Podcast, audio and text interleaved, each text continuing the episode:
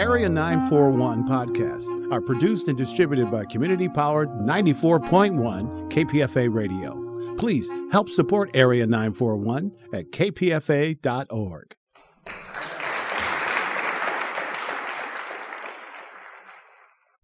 This is the Bay Area Theater Podcast. I'm Richard Wolinsky.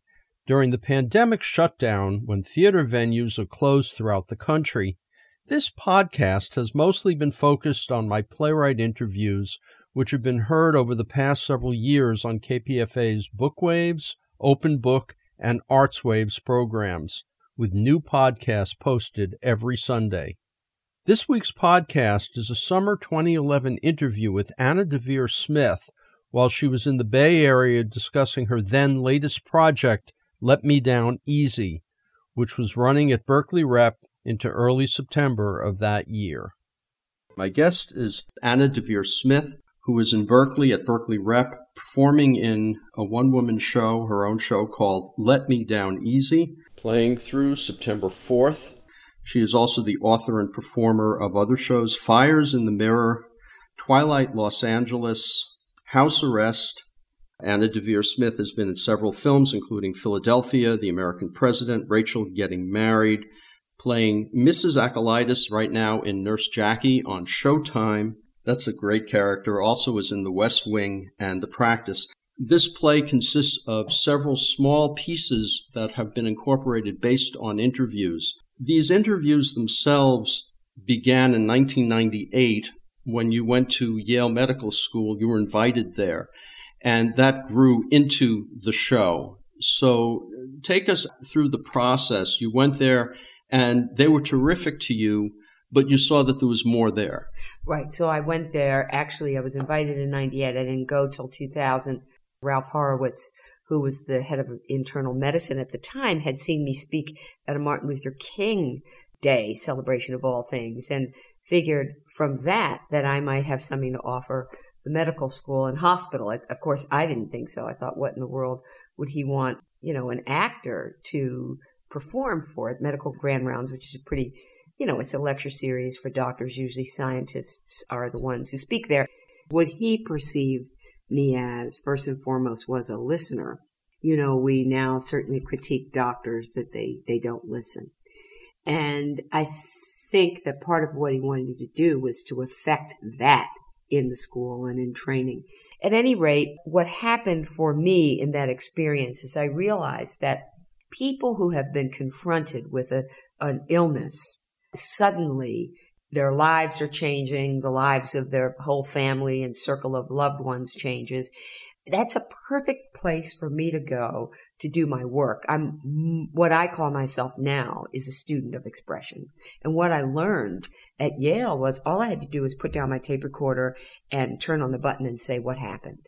And people became very expressive. They were very generous with their stories.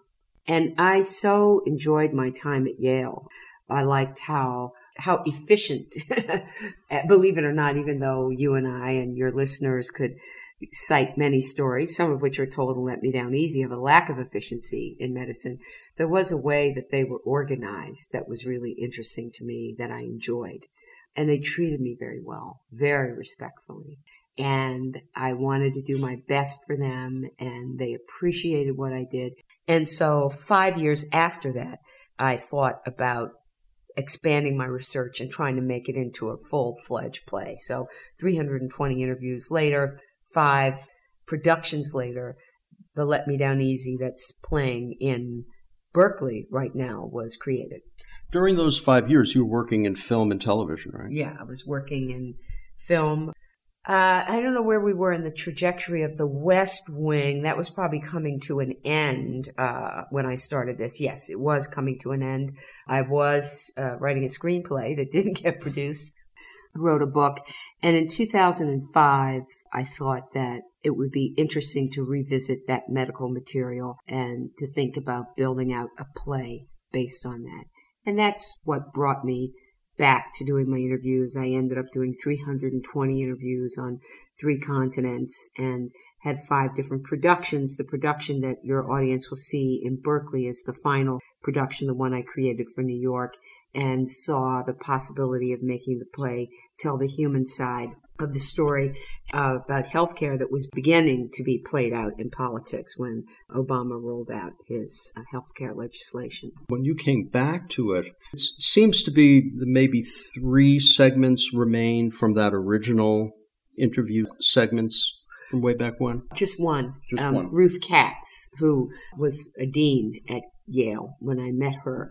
There is another Yale patient, but I came to Hazel Merritt because her doctor, knowing that I was going to take the material from Yale and try to expand it into a play, suggested I talk to her. Hazel Merritt is a woman who's refusing dialysis, and her doctor actually said, you know, um, I have this interesting patient who's refusing dialysis. I think you should talk to her. I think you'll find her interesting. And he came to see the show, and probably the biggest compliment I could get was that from seeing my portrayal of her, he developed a deeper understanding of why she was refusing dialysis and kind of said, I didn't even know all of that. And of course, that's not just about me, but I think whenever art, any art form can find a way to express something that's not yet been expressed, then we're doing the, you know, we're doing our best work. Anna Deavere Smith, 2005 was also Katrina, so you went to New Orleans as well, and you went to Rwanda too, right? Yes. One of my friends actually is the Pulitzer Prize winning author Samantha Power, who, when she found out that I was doing work that had to do with the body, and you know, I say the vulnerable body, and you're talking about healthcare, that's what you're talking about is the healthy body. We wish that's what we're talking about. That's what we should be talking about. But right now, because it says health care, doesn't say health intervention. But very often now, um, we're talking about a body that has been made vulnerable by some kind of force. And so Samantha said to me, You're writing a play about the body, You've got to go to Rwanda.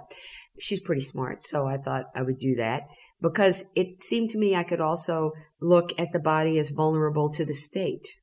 What is that about? And I have to say, those interviews in Rwanda, although they do not appear in this version of the play, had a huge effect on the play because I learned a lot while I was in Rwanda just about the power of human kindness in times and really, really dark times. And just the power of how people have to put themselves back together again after a disaster. While I was in Africa, uh, we were actually in South Africa, coming home from a long day of interviewing. I turned on the TV and I saw a lot of black people in trouble. And I thought, wow, wh- where is this? I thought it was another African country. It was the United States of America. I was blown away that these images were from a city in the United States. So when I got back home, I went down to New Orleans after after Katrina. And there's one segment uh, featuring a doctor from uh, Charity Hospital there, which is one of the more touching segments to watch. How was it for you interviewing her? Because she's describing the night and the days thereafter, after the uh, flooding. It's a horror. It's like you're walking into the worst third world country. Yeah, I mean, that whole trip was distressing and disturbing for your listeners who didn't get a chance to see it. I mean, sometimes walking down some streets, I felt like I was in one of those old westerns about uh, uh almost like ghost towns, you know, just like a everything in disarray, a lone dog, you know, walking down a long street, houses upside down, cars upside down, people, grown men weeping, not being able to get through an interview. Um, very, very, very powerful experience. Obviously, I could have written an entire play just about Katrina. What what pleases me about um, Kiersta Kurtz Burke's material, a doctor, a young uh, white uh, woman doctor at Charity Hospital, which was considered uh, one of the first hospitals for poor people in America, is how much audiences do respond to her out of the 20 characters that I portray and Let Me Down Easy. Because let's face it, the people who come to the theater are people who have some kind of advantage, you know, whether it's education, whether it's time, babysitters, money, they have a, a leg up and that they would be so attracted to a character who is really has a real strong critique about our government and how it behaved at that time and really points to I think an important question about what kind of country do we have? I mean, do we really have a caring nation? We want to think we do. And I think that's why many of the people who see the play respond to Kiersta because they you know, they know what happened during that flood, but to really hear it in a condensed packet, a 12 minute piece, I think brings it back and makes people say, gee, I wish that didn't happen here. To me, it, it's the 2000 election, stolen election, 2003 invasion of Iraq, and Katrina all contributed for me to a breakdown in the country I've grown up in that I've never seen before. And, and did same feelings for you, you think? I don't know really because I also visited two very troubling racial explosions. One being the, uh, in Crown Heights, Brooklyn, the tragedies there, uh, and then the Los Angeles riots. Um, that was phenomenal to me. I mean, just amazing when I arrived in LA and saw the destruction and also saw because I did many interviews there too, from Beverly Hills to the outskirts of LA to South Central in a condensed and focused period of time to see the disparity of advantages and also the differences in culture. When I was a girl, I hadn't thought about being an actress, but I had this dream, like a girl like dream to learn every language in the world. And I didn't know. I said, so I said I wanted to be a linguistic ethnologist. I wanted to learn all these languages and maybe work at the UN. I had no idea what career it was going to be or not. But when I was doing my research for Twilight, I thought, wow, this is like what I wanted to do when I was a kid. Behind any door in Los Angeles is a whole other world. And so as I began to meet people, the Korean Americans that I met, as they started to take me to their churches and their restaurants, it was like a whole other world I didn't know. Or my, my muse, Twilight, who was a, a, a gang member, um, helped bring about the gang truce. You know, the world he showed me was a world I, I didn't know existed. And so that's one of the wonderful things. I'm sure you experience it too as a journalist that I get to open doors that I, I didn't know existed. And I'm always amazed at what's behind the door. I'm always amazed at the creativity of the people that I that I discover. I mean, just doing interviews, I'm I'm always in awe. Well, and to me, what I think I've said I consider myself first and foremost. People always say to me, "Well, what are you? You know, are you an actress? Are you a teacher? Are you a writer?" Some people say you're a journalist. Are you this? Are you that? You the other? I am first and foremost a student of expression, and what amazes me every time I sit with my tape recorder is the very um, the extraordinary resources that anybody has to communicate to you. One of the characters in this play who I love very much is a rodeo cowboy. Now he is a bull rider uh, that I met in Idaho. He is, uh, on paper, the most conservative person of, of anyone in, in the show. And he says the most progressive stuff. You know, he calls for a flat rate.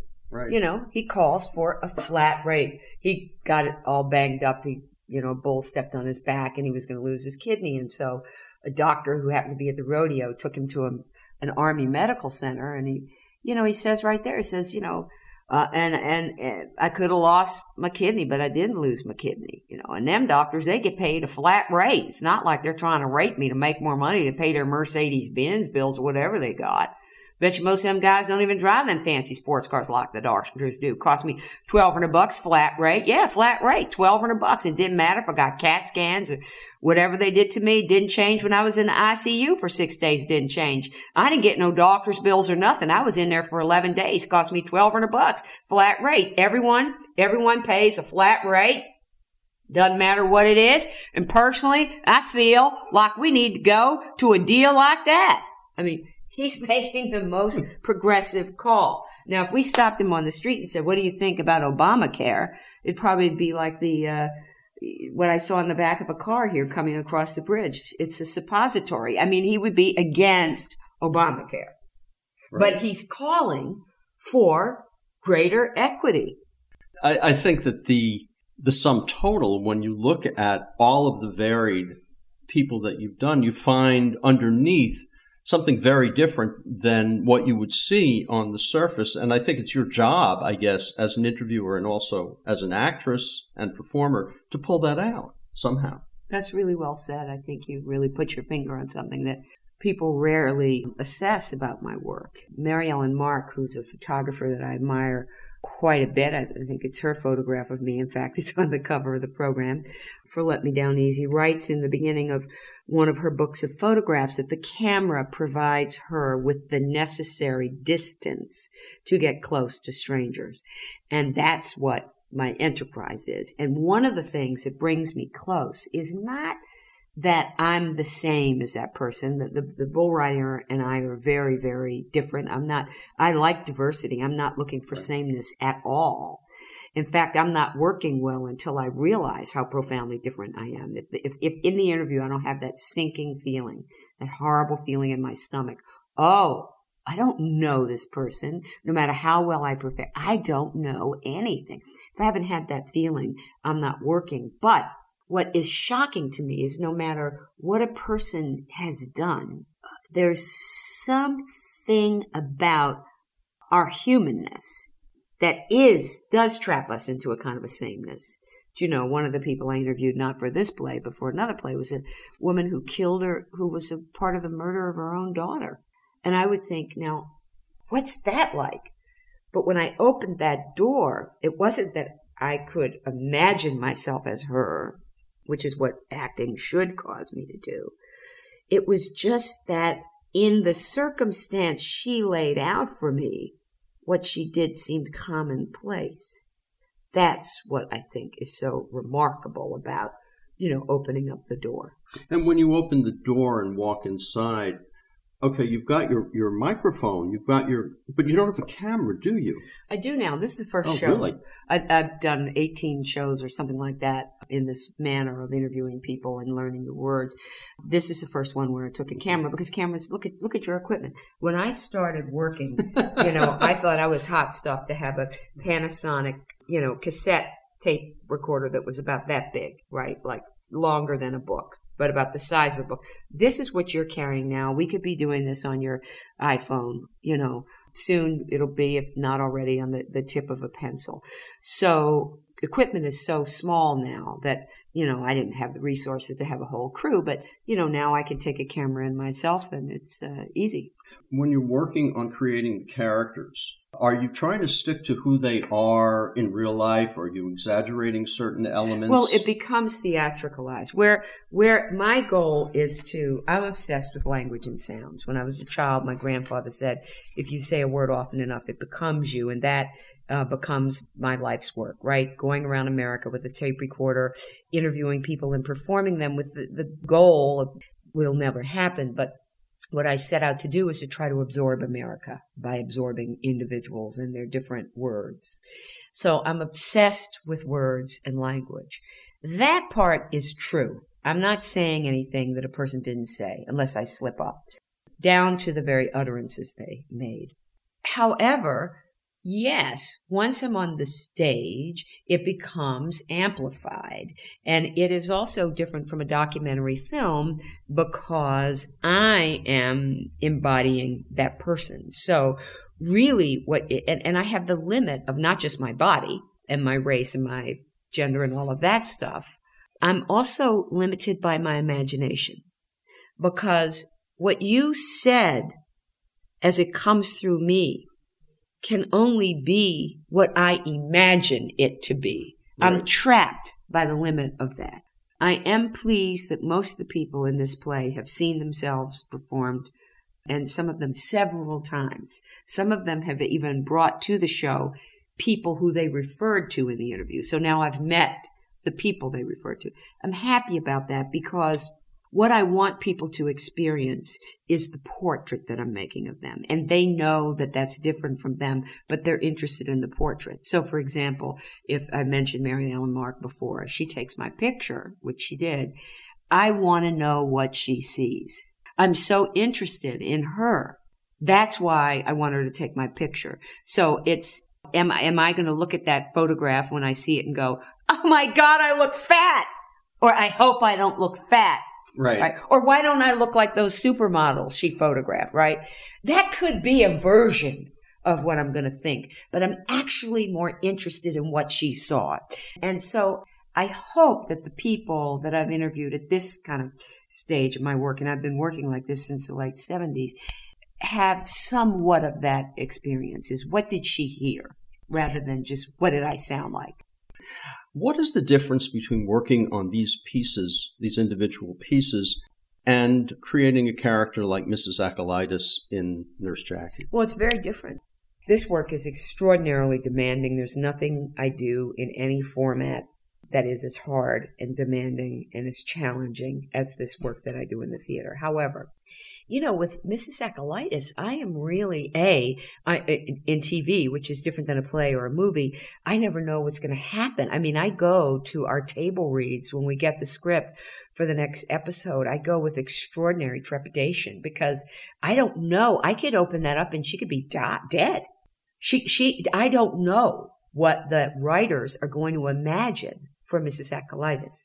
So it's way out of my control. One thing I noticed is Mrs. Akalitus started out as almost a parody of a hospital administrator, but by season three, she becomes the most sympathetic and one of the most important characters in the entire piece. Did you have anything to do with that? Oh, I don't know. I mean, you always you were always paranoid that you aren't bringing enough. I shouldn't say you, but I know myself as an actress, and I'm sure other actresses in television. You know, we don't know if we're bringing enough. We don't know what the writers see that we're bringing. I just work as hard as I can to think about what the writers are trying to communicate with Mrs. Akalitus and to try to develop a relationship with the other people who affect what you see. You know, I'm, I'm very close to the, the costume designer and the hair and makeup people. In the course of the third season, they changed my look. And that was a huge, you know, collaboration on everybody's part. I'm very interested in that. So the work is, you know, I think maybe the hardest part about working in television is I'm usually the first one called because I'm African American and my hair has to be dealt with um, differently than everybody else's and it takes longer. But you know, I may be picked up at four o'clock in the morning and I might not leave there till one o'clock in the morning. And how do you stay alive and dynamic in all that time? But I have an enormous amount of love and gratitude for uh, the extraordinary collaboration that happens. Well, getting back for a moment to Let Me Down Easy, when you're creating a piece like this and doing these interviews, how haphazard or how directed is the search for the interview subject? Well, I throw a very wide net. I don't know that I would call it haphazard, but I certainly, in all, all of my shows, I, I cast a very, very wide net. And it's in the process of casting that net that I even become, you know, more acquainted with what I might be trying to say. And that also has to do with making an assessment of what is being said. And I don't need to say that, right. you know, if it's being said in the newspaper, if it's being said in a courtroom, if it's being said in politics, I don't need to say that, but to find the thing that's yet unspoken. You took all of these interviews and gradually as you did them, you knew what you were getting and you were able to mold them more were there any interviews that came along that were just so remarkable and yet you couldn't find a place for Many, them? I mean, first of all, the fact that the Rwanda material is no longer in right. this project. I mean, that, that material is stunning because I talked to those considered the victims of the genocide, the Tutsis, and I also talked to the those considered the perpetrators, the Hutus. And I wish there was a place to make another play about that because these are people not speaking in their first language.